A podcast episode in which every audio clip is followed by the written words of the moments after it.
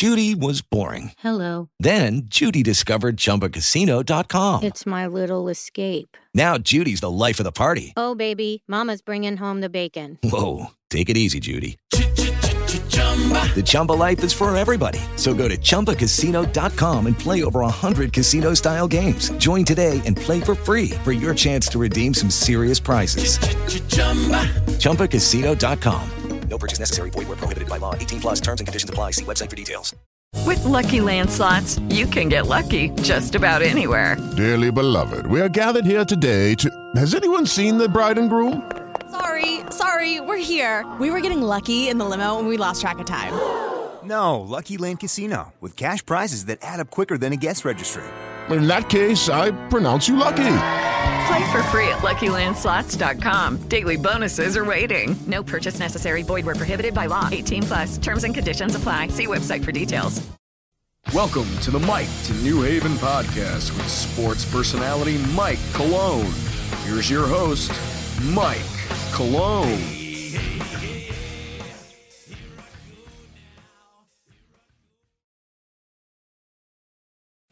This is the New York Police Department's bomb squad. Part human, part dog, part robot, all one team. Lethal and indiscriminate. To disarm one is to save countless lives. PD Bomb Squad has given the all clear. One reason the members of the oldest and biggest bomb squad in the United States are unique. Bomb Squad was able to safely remove a device. When you don't see them, the NYPD Bomb Squad is always watching for that unsuspecting threat. NYPD Bomb Squad racing in and hauling away another suspicious package. Package has been properly identified. You're listening to Tales from the Boom Room. Profiles of the NYPD's arson explosion. Bomb Squad.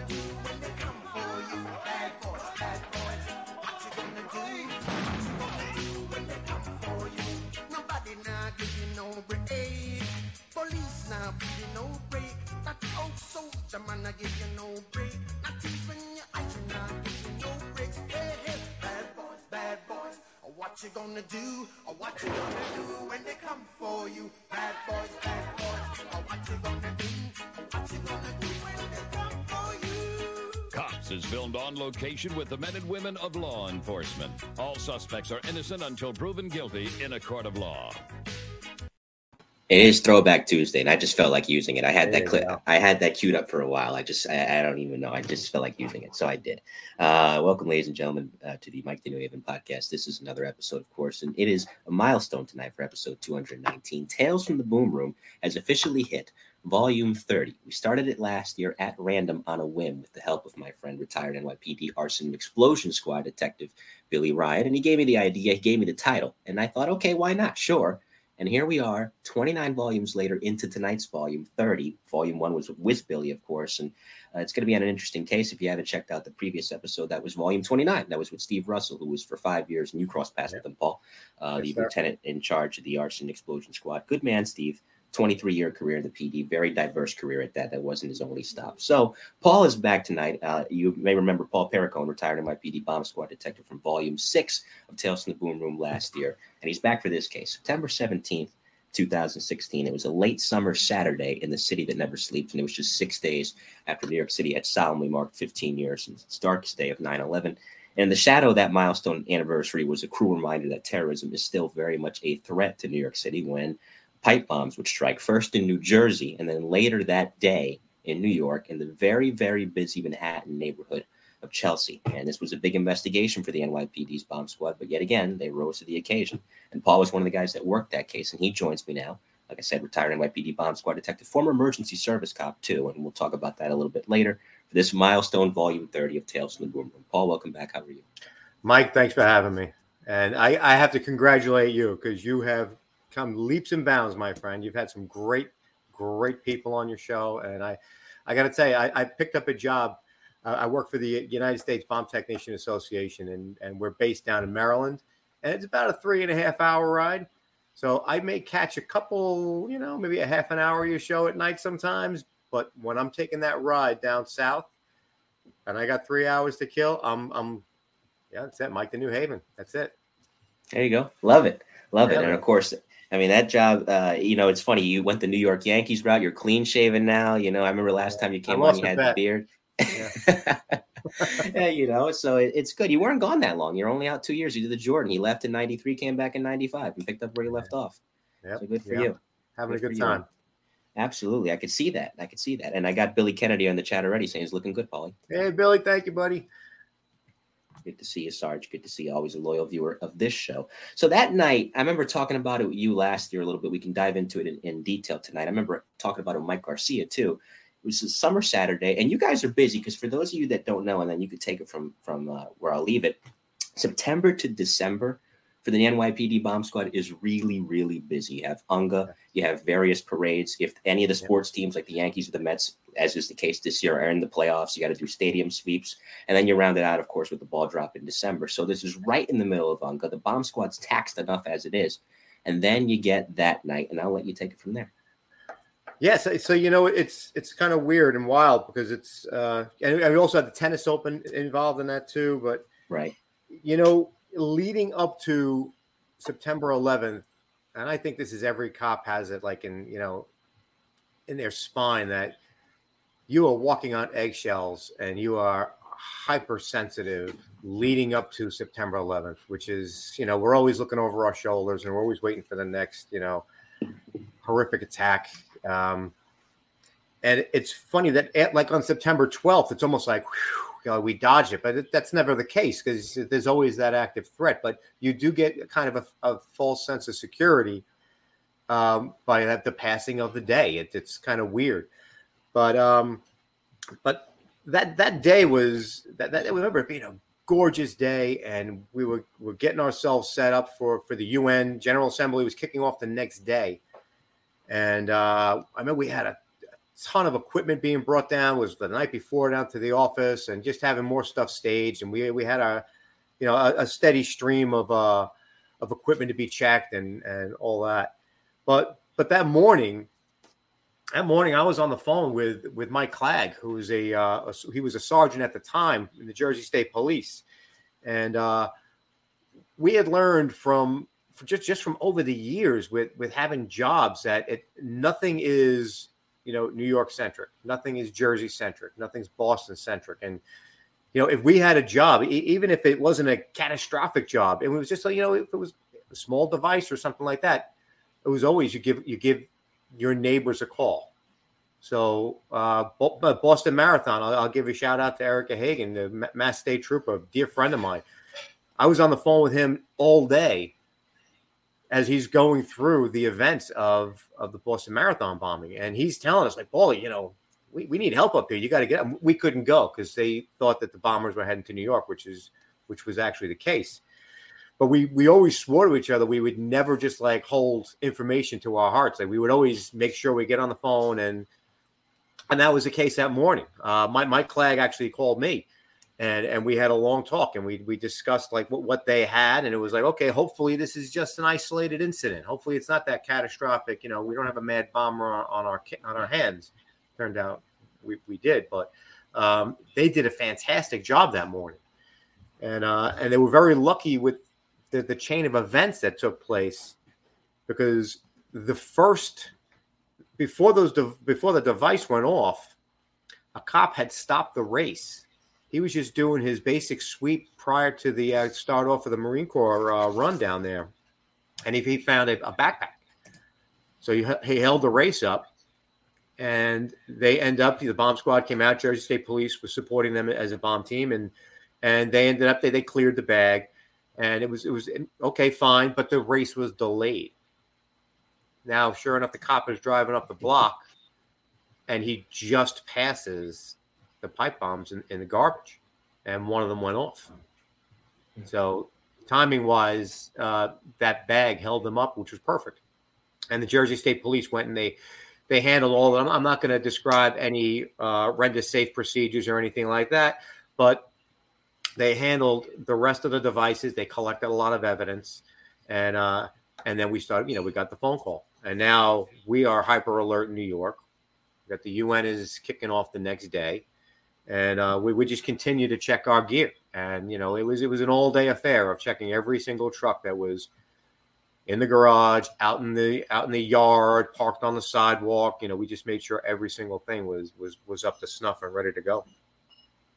This is Paul Pericone. This is volume 30 of Tales from the Boom Room Profiles, the NYPD's Arson, Explosion, and Bomb Squad. Shout out to everybody that's tuning in tonight. Of course, some of the guys that you worked with. Pat Pogan's in the chat as well, and Pete Whalen's tuning in via LinkedIn. And he says, a great email. I learned a lot from Paul back in the day. Good to see you, Uh, Pete. I, I learned from him, not the other way around. Good E-Man Pete. He just retired, of course, after 23 years out of Brooklyn Struck Six. Come on the show, Pete. I'm waiting for you. So uh, that that being said, you know, at this time there were three pipe bombs in total. Uh, one of them, as you said, went off. The other two were described as rudimentary. Uh, and of course, they were subsequently taken out, rendered safe. But that delay, as you said, saved a lot of time. You're getting this intelligence. And again, you just don't know because you're stretched thin. So, as far as deploying resources, I don't think the bomb squad now has an intelligence coordinator. I know back in the day that was a thing.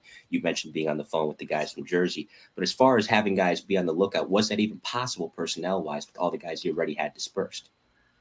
Uh, uh, I, I do believe we had an intel officer. Um, the, the, the unfortunate thing was you, you, the UN is kicking off. We're all hands. Right. So you may be the intel officer in the office and you're making phone calls and you're making schedules and stuff like that. But guess what?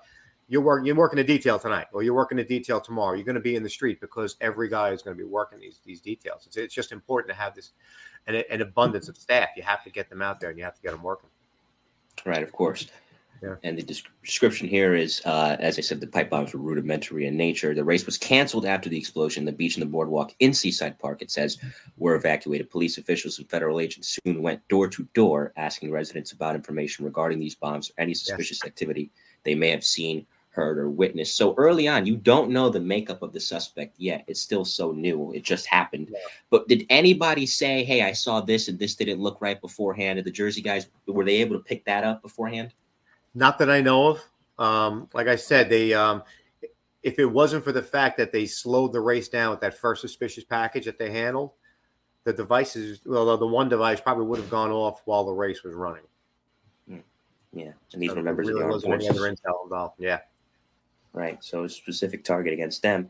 Uh, so that being said, later that night is when the secondary explosion takes place, and I have the information once again. I'll refer back to it here.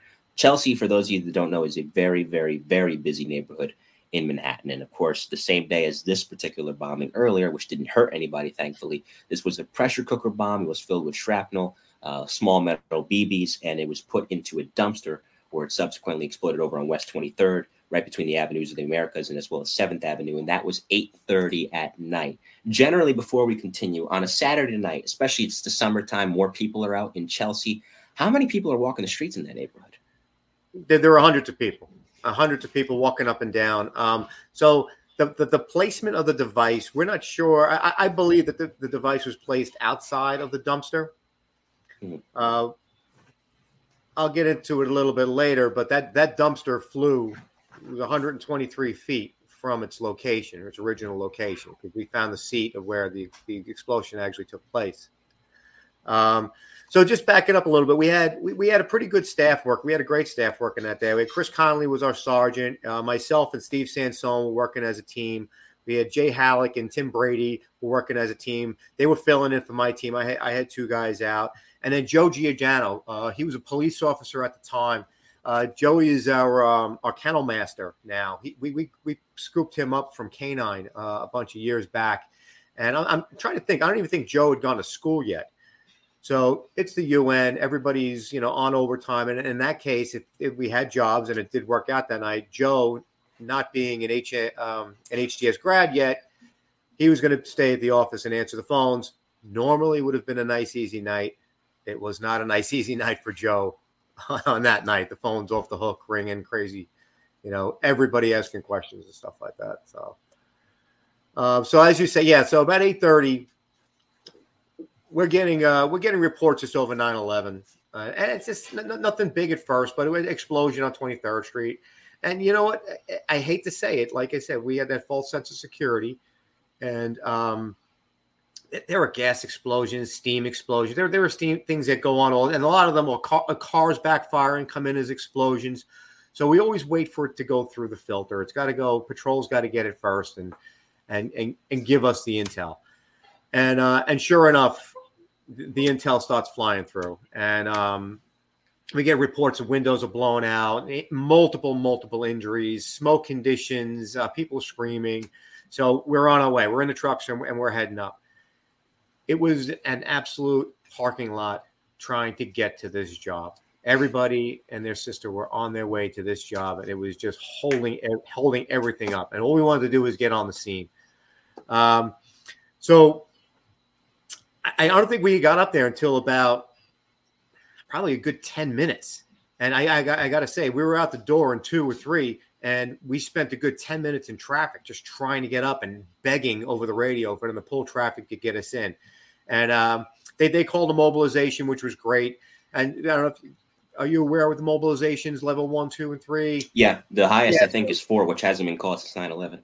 Right. So so now you call mobilizations, which is bringing resources from um, uh, not even task forces, um, from, from patrol and from everywhere, just to now get in there and to do traffic, to, to, to just start slowing things down, to speeding things up. Just, you know, you, you got to get as much resources there to, to hold this scene. So now the level uh, level two was was called, and we finally get in, and now we're kind of sealed into the location. So we show up. We've got the sergeant's car, which is a suburban loaded with equipment, and our 14 ton truck.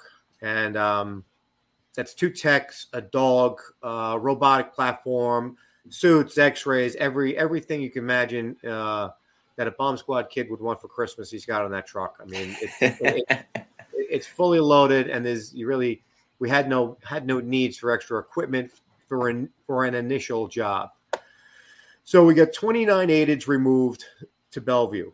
Um, several unoccupied and damaged vehicles throughout the street. Airbags deployed, windows blown out, and cars are just they, they've got pock marks and hole marks from from fragmentation. I mean, it's absolutely you can see shrapnel went through this, fragged these cars in, in perfect uh, holes. You know, um, and now we're worried about secondary packages. Uh, so next to the area, we're kind of getting some intel from from from the local um, from the precinct guys and some from ESU cops that were already there, and they kind of like we think it was in this area. So sure enough, we do find the area where the, the, the device went off, and there are there's garbage bags, there's shopping bags, there are other like pieces. Like we, we weren't sure if we may may have had a secondary device.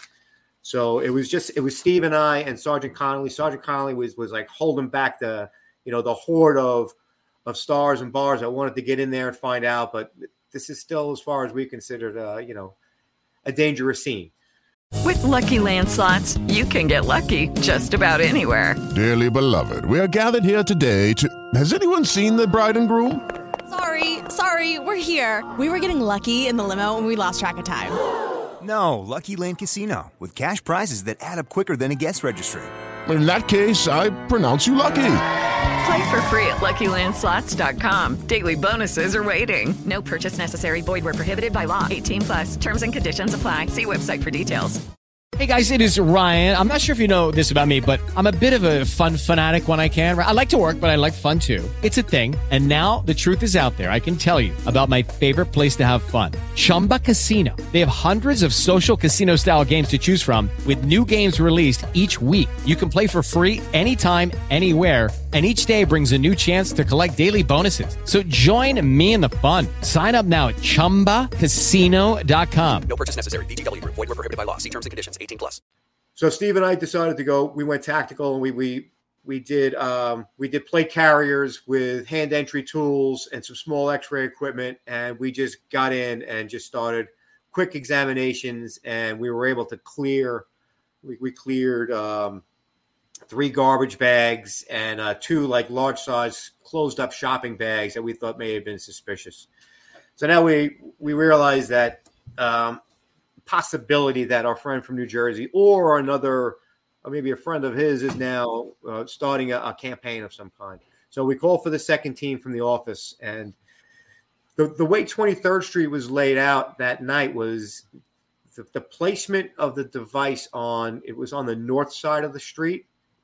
There was a construction site there, and there was an overhead um, an overhead scaffolding that ran probably about 150 to 200 feet in front of a whole, you know, a, at least one building.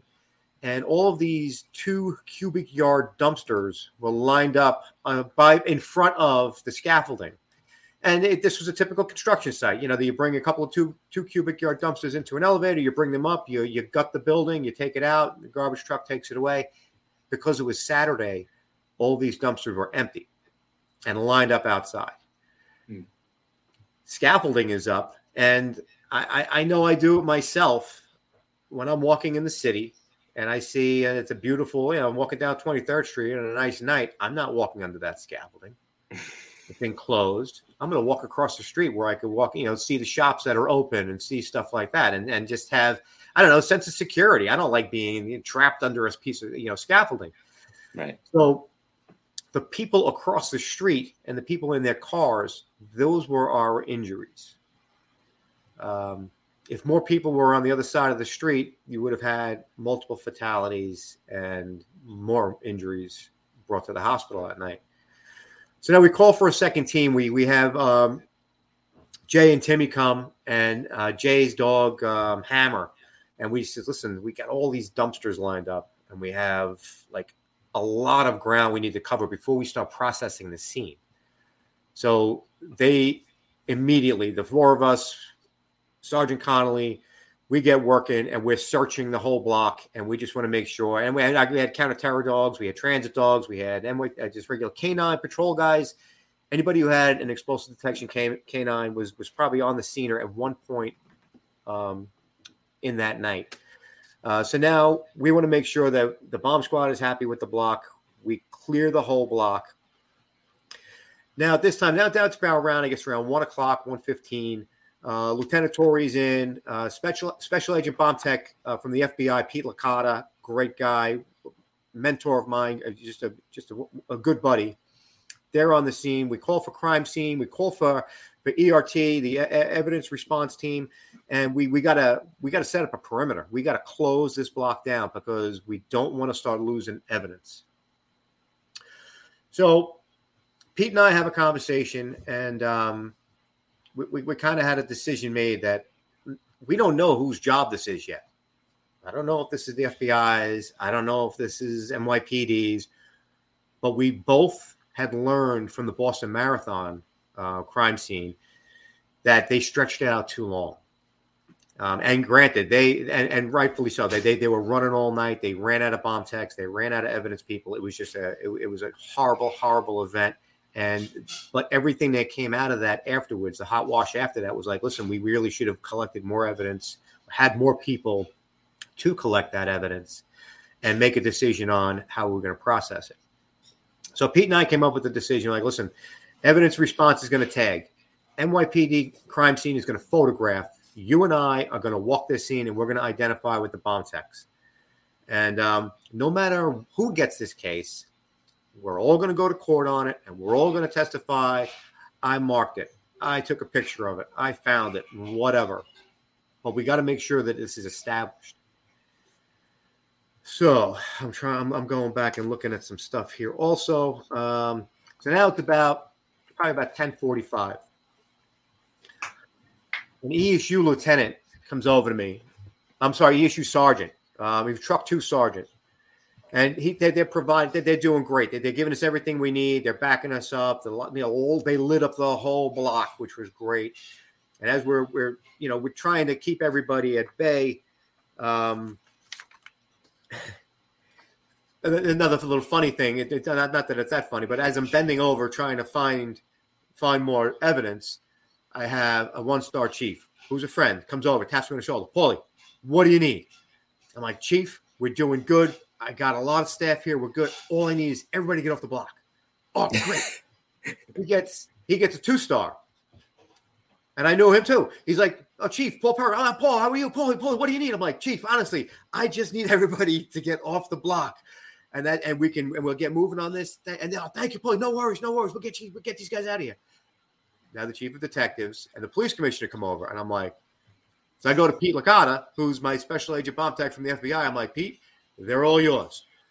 And he goes, oh, I'm like, I'm like, hey, Paulie, you know what? What do you need, Paulie? You know that because I knew them too. And it's like, well, uh, Commissioner, Chief, this is Special Agent Bomb Tech Pete Licata from the FBI. Pete, what do you need? I need everybody to get off the block. everybody get off the block. Everybody clears out. They pushed everybody out. I was like, wow. I said, how come you weren't doing this all night long? I said, we, we could have, you know, been, been working a little bit faster, you know, a little bit quicker. So that was, you know, you, you hate to, make light of certain things, but you end up, you, you need a little levity. You know, you have to. Right, you need a little levity. Before you continue, I have to say, speaking of levity, uh, he just he swooped in and said this uh, right when you were talking about the heavy stuff. Our our, our friend Stephanakas, you know, hey chick, you don't know anything about lobsters. I do, I do. We've been we've both been instructed. good to see you, Steve, and and, I, and good job by Truck Ten the other day on that terrible job in Queens getting that guy out of the apartment. Well done by those boys under some very tragic circumstances. Anyway, continue, my friend. Okay. Uh, okay, so so now it's about a quarter to eleven, and ESU Truck Two Sergeant comes over to me, and he's holding a picture on his cell phone, and it's a pressure cooker with a cell phone attached to it. And he says, "This is on 27th Street right now." So we had this feeling that we are going to be running all night long. So we already had a team coming in to work the UN, and Lieutenant Torrey immediately called them and was like, "Listen, you get in early now, man the office, and we'll get more people in as needed." Because you don't want to just start filling people up at the scene, because now if if our bomber starts spreading his his reign of terror around, we may have to start having guys go in different directions instead of the direction that we're in. So Lieutenant Torrey, Sergeant Connolly, uh, Jay, and Timmy they run over to 27th Street and they bring with them um, Special Agent Bomb Tech, Kenny Leung from uh, from the FBI, and they start working that scene. And um, within, I think within about five minutes, they, they they had dismantled some of the things that that needed to be dismantled, and they decided to put the robot into a total containment vessel. We had had conversations prior to leaving, like, listen, if you have to take an action on the street, you know, I, I had gone to some training, like honestly, like two weeks before, well, maybe three weeks before this night, and we had dismantled and taken apart pressure cookers like all day long, every day. So, kind of shot them and hey, listen, guys, you want to try this? This this is what we were using, and it worked well. And we decided we did not want to do any take any of these positive actions on the street because now we're opening up to another crime scene. So they decided to put it in a total containment vessel and send it up to the range. And a total containment vessel is a um, it's a sphere on the back of a truck that uh, ESU actually keeps for four-hour jobs. And the idea of that is that if um, if I'm already working the scene, and this was a perfect example that night, that if I'm already working the scene, I can't go back and get the TCV. So ESU is already married to us on the scene. They're already getting us dressed out. They're already giving us intel on the scene. They're providing us first aid if we go down. They're going to rescue us. We are. I, I, I teach. I, I taught um, almost every specialized training school class. Thank you, Billy Kennedy, for having me down. Um, to rescue the bomb tech, to dress the bomb tech out, and I would give them explosives recognition and IED recognition on what to be looking out for, you know, in these type of events. So it wasn't just oh that's you know some garbage over there. Well, you know the they, they could be something that could be more suspicious. Let's get the bomb squad here, and then they wait there with us and we train them also. Like I said, the big deal is for them to rescue us if we go down. Um, so ESU also their property is the TCV. So fortunately, with all the UN um, preparedness going on, we had a TCV there in, in, a pretty quick, pretty quick time, pretty pretty uh, pretty rapid response for the for the TCV. So the TCV is uh, on the scene, and if this device would have gone off, all, all it would have done really would it would have gone off inside the TCV, and then the TCV would have vented out gases. And it depends upon how much you're actually putting in the TCV, whether it's okay to, to do that. And in this case, it was it was fine. Um, so now, because it's there and it's safely locked up, um, they we had to, you have to formulate a plan on getting this to the range now. So it's it's not just take it up there because now you have to make sure every road that the TCV is on is clear. So it's almost like drawing up a motorcade for the president. You have to have highway patrol way out in front of you. You have to make sure there's no vehicles on or about your sides or you know in, in close proximity. And then the TCV is going to go to the range, and, and that's it. The, they, they did manage to collect the cell phone, and the cell phone went right to Quantico. And that, that was going to be examined by um, agents down at Quantico and, and to get as much forensics evidence as they can get out of that. And it was about that time that it was determined that this was going to be a federal case and this was going to be the FBI's, and we were just going to support them in any way they needed, which was pretty much what we were doing to begin with. But we didn't we didn't hold up. We didn't wait and waste any time. Um, so now the TCV gets up there. It's about a little. It's after two o'clock in the morning, and now it's staying up there till the morning. We we don't do any night ops at the range. So um, an awful event that took place on September 11th, but 1976. Uh, Brian Murray. Brian Murray.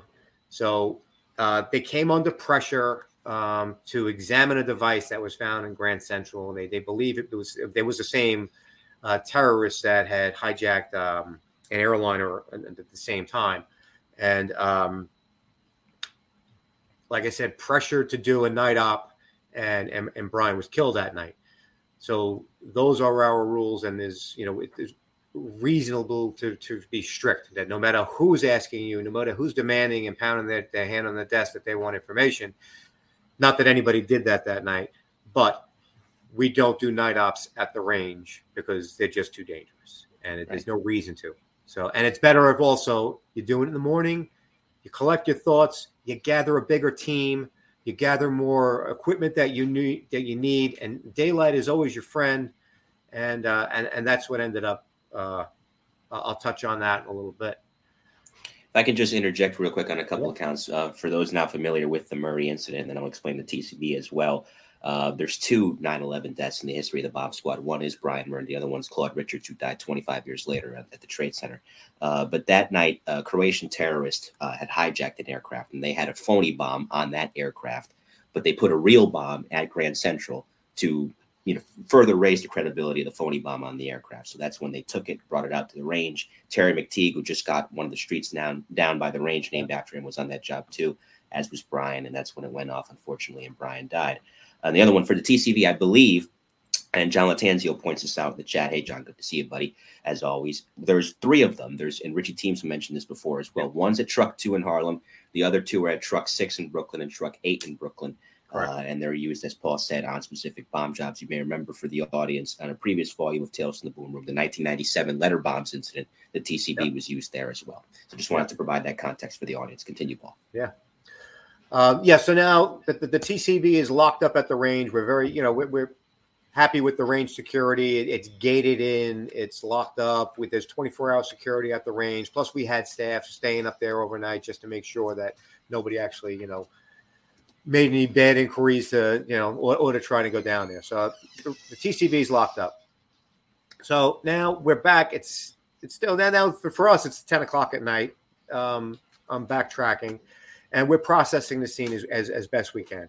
And um, we set up grids, and we're squaring away a lot of um, a lot of really you know good evidence uh, we're finding pieces of pressure cookers. We're finding some other pieces. Um, finding a lot of shrapnel, a lot of BBs, a lot of ball bearings.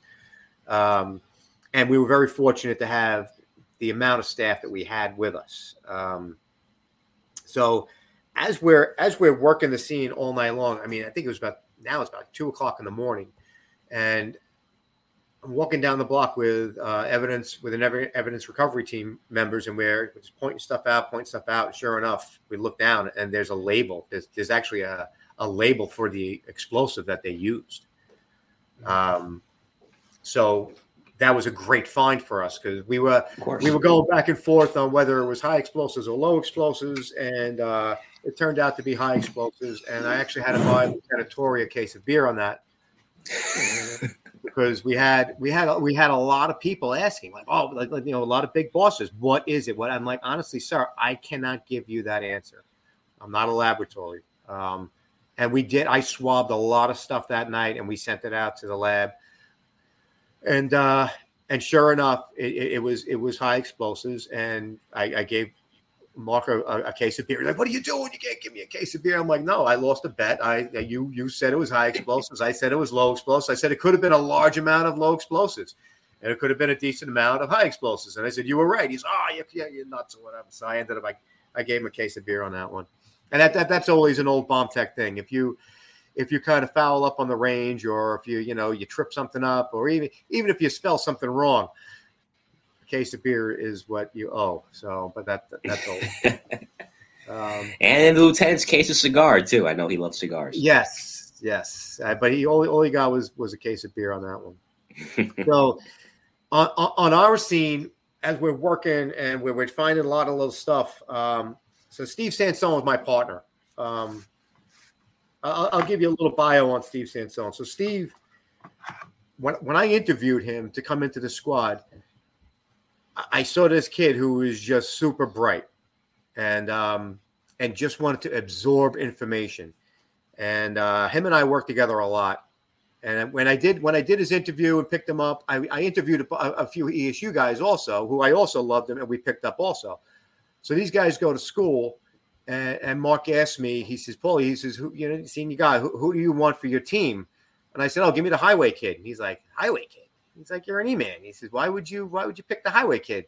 You got all these other emergency guys." I said, "I said there's something about this guy." I said, "This guy is he's really he wants to learn everything we do," and uh, Hello, it is Ryan, and we could all use an extra bright spot in our day, couldn't we? Just to make up for things like sitting in traffic, doing the dishes, counting your steps, you know, all the mundane stuff. That is why I'm such a big fan of Chumba Casino. Chumba Casino has all your favorite social casino style games that you can play for free anytime, anywhere with daily bonuses. That should brighten your day a little. Actually, a lot. So sign up now at chumbacasino.com. That's ChumbaCasino.com. No purchase necessary. VGW. Void were prohibited by law. See terms and conditions. 18 plus. And I'm proud of him. I tell you what. And him and I, we, we, we worked that scene. I mean, and ever since then, I mean, he's done nothing but advance in the bomb squad.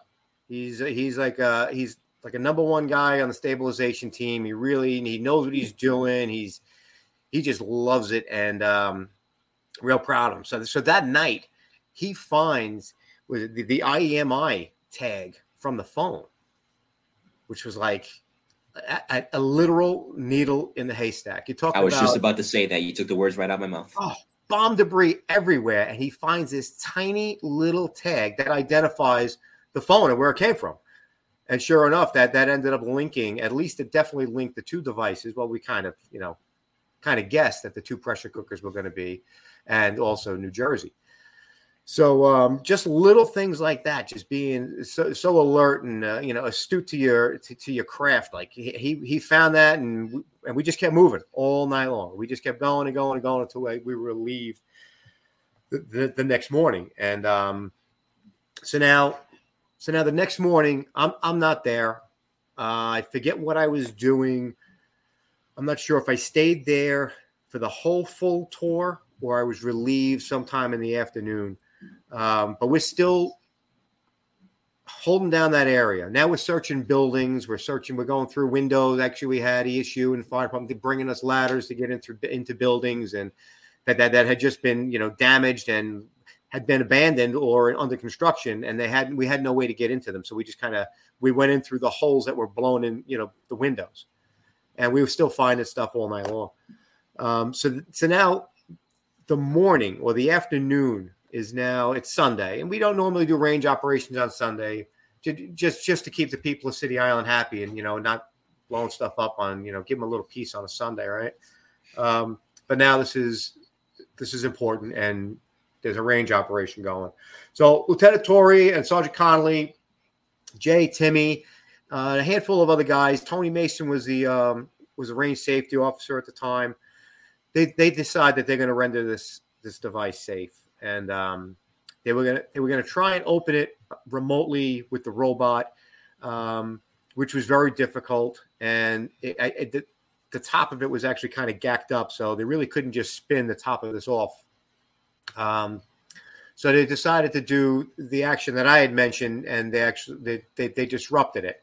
I'm not going to go into what that is, but they disrupted it. And when they when it opened up, um, this this had a homemade explosive mixture and um, pretty much what we would call a cleanup shot.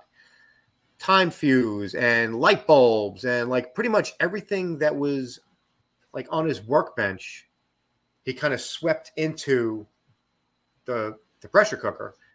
And he had enough explosives in it to for, for it to high order and to make everything go away. So or make everything very small so they end up getting that open uh, after after after a bit and some and some nice uh, a nice shot they they, they get it open and they, they collect all the evidence uh, for that for that one. Um, they did get uh, a lot of stuff that we had also on our device, which was great because we were able to, to do a comparison. So now the whole case is um, is for the FBI now. So now it's it's their case, and um, and they and they did they did a fantastic job on um, on, on the prosecution end of it. And uh, fortunately, he's he's in jail right now, which is, um, I think he's in jail. He's in jail. He's not that. He's he's in jail. So um, he got consecutive life sentences too. Yeah, he's never yeah. gotten out. No. So that being said, it was really um, that, that that JTTF thing that not a lot of organizations have. Um, right. You know, I, I, mentioned Pete Licata and I mentioned Kenny Leung and um, uh, Brian Murtaugh. That, that there were guys there that were there all night. That you know w- we don't just go attend the training thing with these guys. Like they, they come to the shop and have dinner with us. Like there's not you know it's not like oh the FBI is here. Like oh oh Pete's here. Oh, Brian or Kenny's here. Like we know these guys and it's it's always like like I would call the guys in Boston or call the guys in Jersey. That that next phone call is right to well, the actually they Pete's Pete's FBI call probably be before the Jersey and um, right, of course. Call. But but I bring up like I brought up the um, the Boston Marathon uh, and like how we wanted we really wanted to go and we we were trying to to to, to to not sneak up there, but we were trying to get a way for them to authorize us to go and give them help because they were really in a bad way. Uh, fortunately, we did, we had a lot of staff with us in Chelsea that night. We had a lot of people on standby and in the office ready to go at a moment's notice, and and we had people lined up to, to collect evidence and and to really go over the scene. Um, but but the Boston Marathon every year after that, we did proper notifications and we supported them, and we we went up every year and worked the Boston Marathon. They they actually gave us they they gave us a town to be the the bomb the bomb team. They they would give us one Massachusetts trooper, and and I would we would bring up three vehicles or four vehicles sometimes if we had them, and we would be you know put one guy uh, in Boston, uh, three three teams at um, in Wellesley, one of the towns we used to work at. So so the, the whole like New York City Police Department bomb squad. Yes, we are we, we are we're a really good a great bomb squad. But we're we're almost global. Like we can reach out to anybody and make that call and say, "Hey, listen, you know, NYPD bomb squad. I I, I need to know, like, because they may be coming this way." Right. Well, look at where you work. Look at where you work. It's New York City. It's a global yeah. city. You know, there's everybody in the world, different cultures, different races live there. And I remember one time Danny McNally telling me this because I was walking with him in the city one time. We were walking uh, past the street festival, and I said, you know, I know this is going to sound like a stupid question, Danny, but why do they choose here? Why is this the place that they always choose? And he said to me, and you know, matter of factly, but it made sense because this is the place where you can make the biggest statement. Absolutely. And that what that's what that guy, for whatever his reasons were, was trying to do that night. Yeah, the most televised, probably the most ca- um, casualties too. Think about yeah. it. You know, it, I mean, I'm, I'm not gonna I'm not gonna critique his his techniques because I don't no. want anybody to learn anything bad. But you know, it, it could have gone very, uh, very different that night if there were there were different factors. Right. So we were fortunate. I mean, I feel uh, awful that the people were injured and, and property was damaged. Uh, there were no fatalities that night. And honestly, with a couple of changes in, in events that took place, there could have been. So now we go back to 27th Street.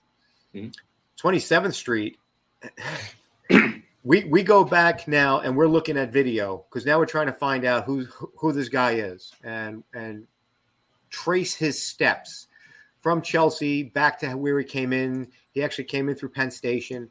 He walked those devices through Penn Station. Um, and I'm not, we can't fault anybody because there was no way where anybody would have known.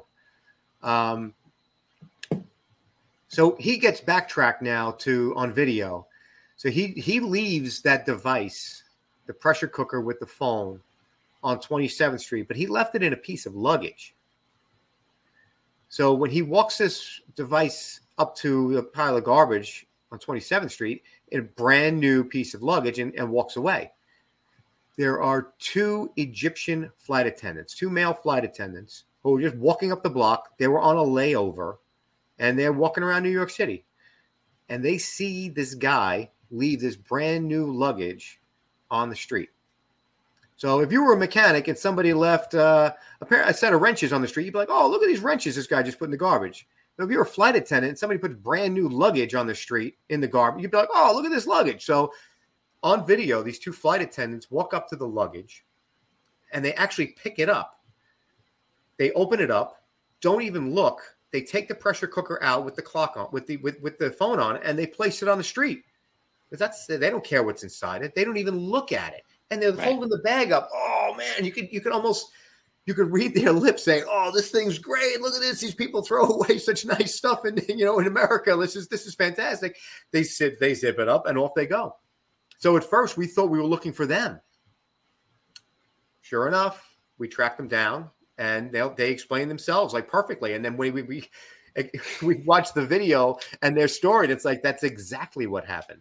Right. These poor guys were were suspect at first but honestly, they were just walking down the street and they took the device out of the bag. And I'm not going to tell you how, how, the device was supposed to function, but it wasn't supposed to function like that. And they were very lucky that it didn't have some kind of, um, you know, switch in it that would have injured them or killed them. But they took it out. They didn't even look at it. Just put it right around the street, and they took that luggage, and they were happy, like they they won the lottery, and they walked away. I'm glad that I interview you guys for this mini series because I can. I'm stupid enough to do something like that if I didn't have the background knowledge you guys give me. Hey, look at this luggage, you know. So right? that would yeah. be me. I can't even fault it for that because I know I would do that. Yeah. So there's a lot of things that just came out after the fact. Like, did you guys see this? I'm like, no. What? What? Why did you ask us if we saw that? Well, we we backtracked video and we saw this, that, and right. you know, we see our bad guy has more on him than just two suitcases. Right. So, right. and then that brings us back to Jersey later on that night. So now he leaves New York, he goes back to Jersey, and he decides he's going to just take his his leftovers, which was a few more pipe bombs, and he puts them in the in the trash. And he had another like some some type of I don't know kind of luggage bag or whatever it is. And a homeless guy is going through the dumpster at at the New Jersey Transit facility, and he discovers it. This is in Elizabeth, right? This is in Elizabeth, okay. right? So, um, so the police respond, Jersey Transit respond, and now the Jersey State Police are now again going back to handle these. And uh, while they were examining one of them, it, it, it functioned. Yeah. So, but it was all remote. They did it with a robot. Um, fortunately, you know, nobody got hurt. Piece of equipment got damaged, and that's fine. You know, you, you can deal with that every day those those are your justifications to City Hall when you know you're buying a you know twenty to a hundred thousand dollar piece of equipment. It's like, well, would you rather pay for that or you know a funeral, a funeral. and and have a family you know without uh, a family member? So right. Yeah, so and, and in Jersey that ended up working out uh, for their, you know, nobody got hurt. They collected a lot of evidence, and then it wasn't until I believe the next morning when our perp is hiding in a doorway and um, 9-11 call somebody's hanging out in my vestibule they got to get rid of him i don't know what he's doing homeless guy whatever and the police roll up and sure enough it's our perp and he ends up getting into a shootout with with the local pd and um, injured and and, and taken into custody so and then from there on you know the case is developed and That's it. It was pretty much. It was great. I thought. I mean, handled as a as a great um, collaboration of, uh, of of police resources and federal resources worked together fine. We got everything done. Um, we collected a lot that night. We collected a lot the next day, and we had a bad guy in custody. So that, that's and and nobody nobody died. So it's it's a, it's a win win, um, especially when you have a, a, bomb that's already gone off. So you know, like right. I said, it could have been so much worse. But and now I and I tell you what, that device with with my new job with, with the USBTA, I uh, I put that device out. I've I've remade that device and taken that and taken that on the road so many times. And and I, and I tell you what, I, I, I would feel really bad for like the trooper or the cop that God forbid I got into an accident or something and they had to handle my car and they would find you know a carload of, of fake bombs in the back they, they would probably have to change their pants and then i'm sure whatever police bomb squad would have a fit but i i i demo that I, I bring that device out and i make sure that every squad that i run into or have a class with or anything like that has to deal with that device. And they have to use bomb squad procedures to make it go away.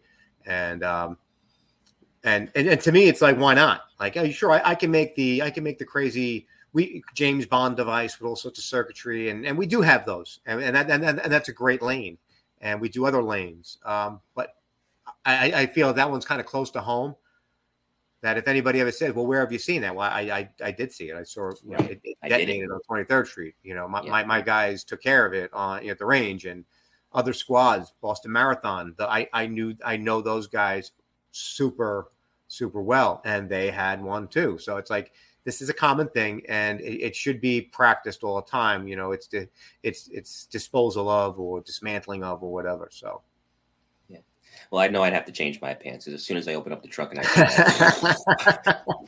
Never mind. you have a great day, sir. Let me backtrack yeah. a little bit because I have the clip on YouTube. I'm going to mute the clip from ABC News, not because of copyright. They're usually good with that. Okay. Because I want you to provide commentary uh, over it. And it's the moment that the uh, the device went off, and Brian Ross is doing this report. So I'll share it here.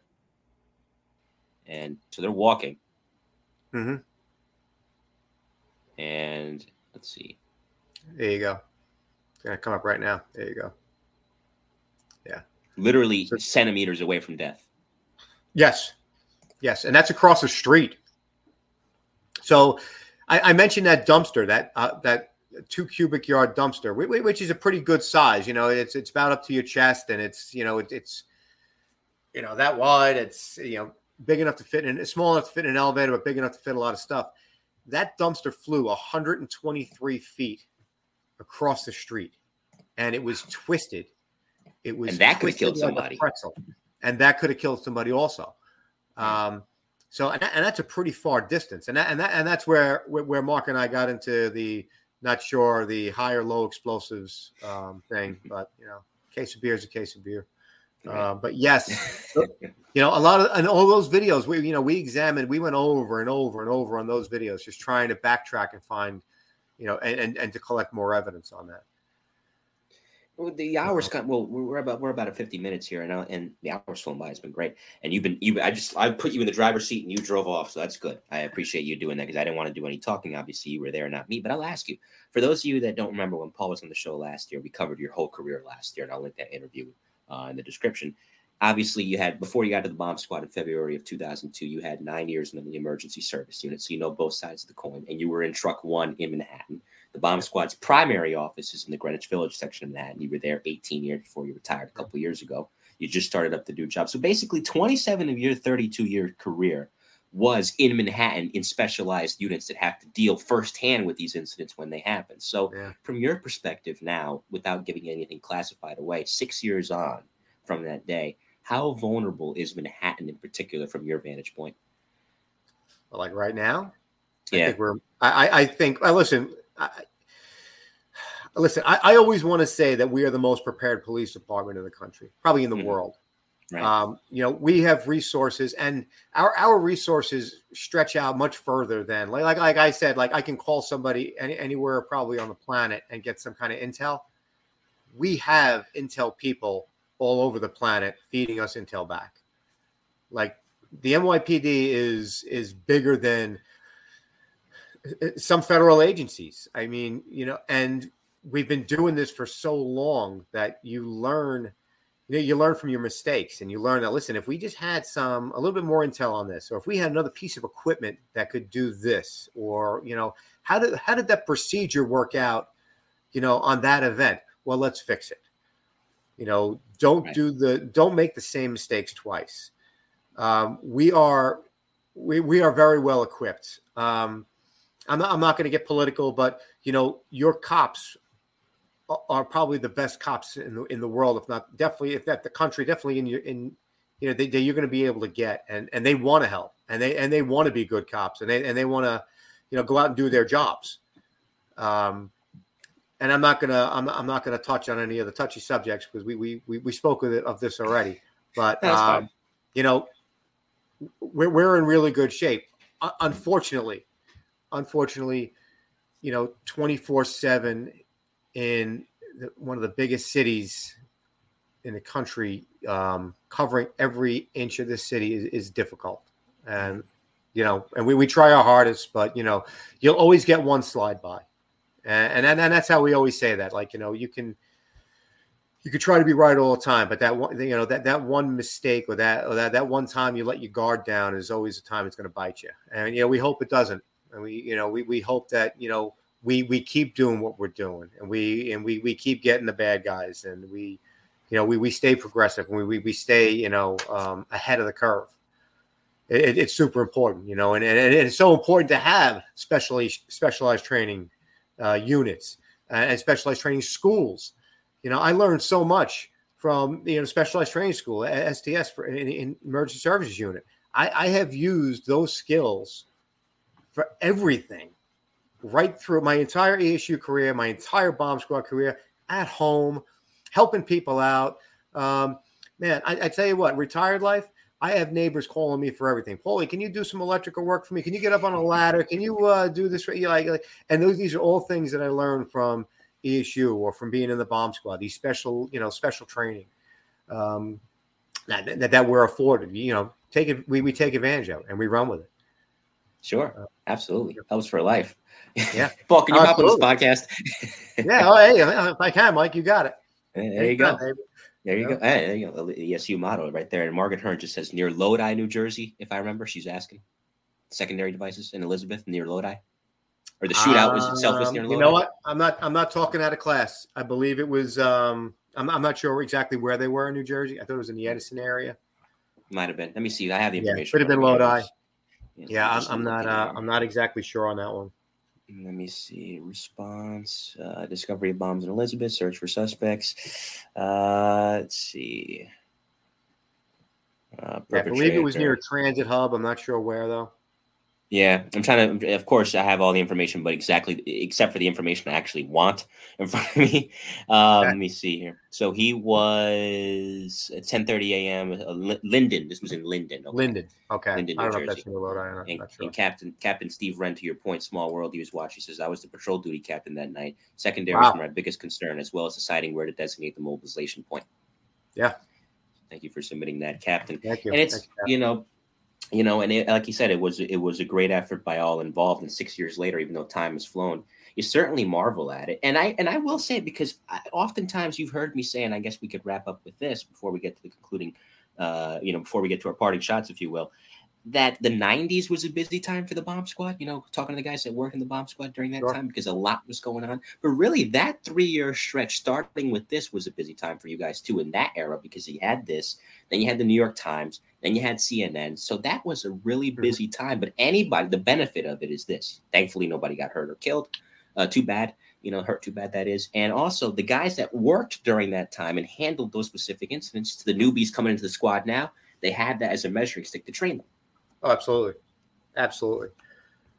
Um, and, and you got to continue to train, and um, and, and a lot of times, and we, I mean, we have a great range facility, and we could do a lot of training up there. Um, we we can't we can't blow up really big stuff up there, so we we we, we tend to go out of town to train, mm-hmm.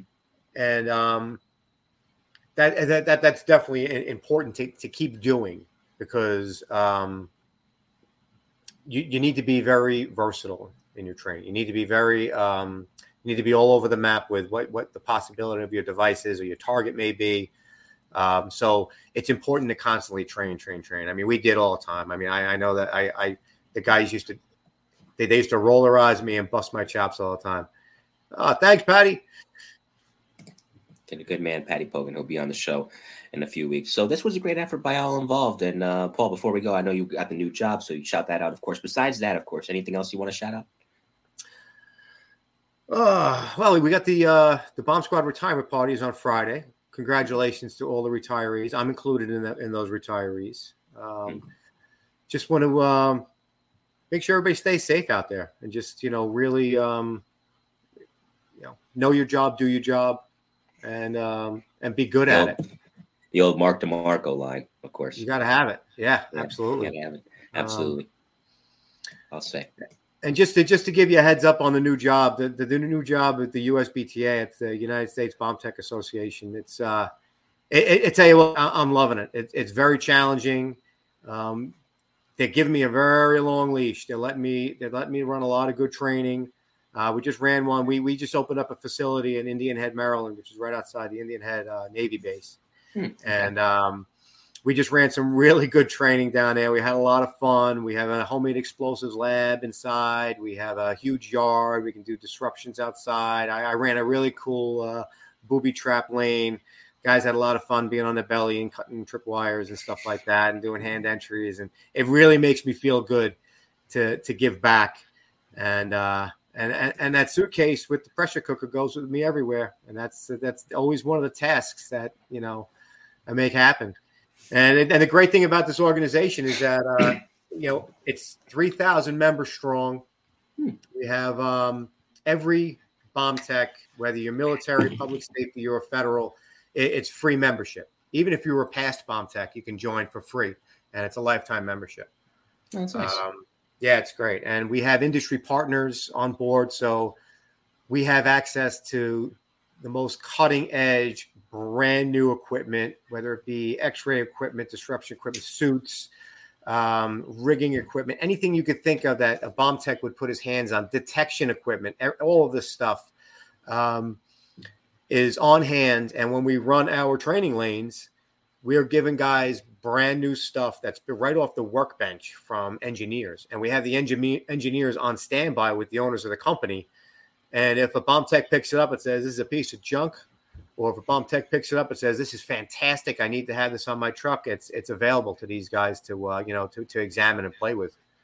So it's it's it's a it, it's a really cool thing. I'm really I'm, very happy, very proud to be part of our, my my past and my and my current position. So yeah, I just saw you on LinkedIn doing something with Flying Aces too. Tony Lisi was in there yes. too, retired Evan Sargent. Yes. You guys were at Citi Field, and that's great because yep. you know you guys haven't been out of the game that long. Tony retired yep. 2018, you 2020. Yep. You still have so much to say. So you now you finally found a new platform to say it, which is awesome.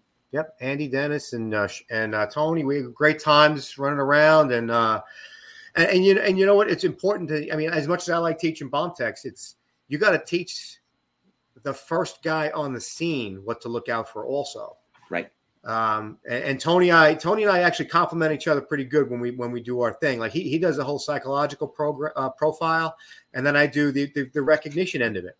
So um, and the two of us can act like a couple of screwballs when they're trying to a, a, interview us, and and and we still have a good time. And these guys get a lot out of it. So it's it's it's fun. And it's important. I, I know I can't go back to my job and teach, but I can definitely teach you know, the people who would be calling my job to the scene, you know, give them a little bit of a, you know, a heads up what to look for and, you know, hopefully not to get hurt.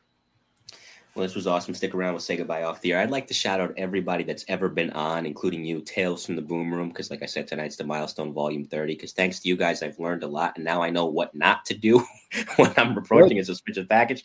So I picked up some valuable tips. And I wish I could shout out everybody, but we'd be here a long time if I did. But to all of you off the air who've helped me out and on the air, to help Tales from the Boom Room get to this point. I really appreciate it. And it starts with you in the chat, Billy Ryan, as well. You were the guy I credit you frequently, retired arson explosion squad detective, hey, as the guy that uh, helped me create this miniseries. He's the co-executive producer, gave me the title. So hats off to you, Billy, as well. And coming up next on uh, the Mike the Maven podcast on Friday, we hit another milestone. Tonight was volume 30 of Tales from the Boom Room. This Friday is going to be volume 30 of the best, of the bravest interviews with the FDNY's elite. So I'm excited about that as well. It's going to be Dan Potter. Dan started his career in DC as a fireman, came back to New York in the early 1980s, did 19 years with the FDNY, and he's got a book coming out. So that should be a wow. good chat with him for that milestone. And uh, for those of you at, that uh, work at Fox and own the cops intro, I know you're going to put a copyright claim on this video, but it was worth it. So shout out to you too. So on that note, on behalf of retired NYPD bomb squad detective Paul Perricone, this has been the milestone volume 30 of Tales from the Boom Room. Paul will say goodbye off the air. I'll see you guys Friday, and we will see you next time. Take care. Thanks for having me, Mike. Take care, everybody.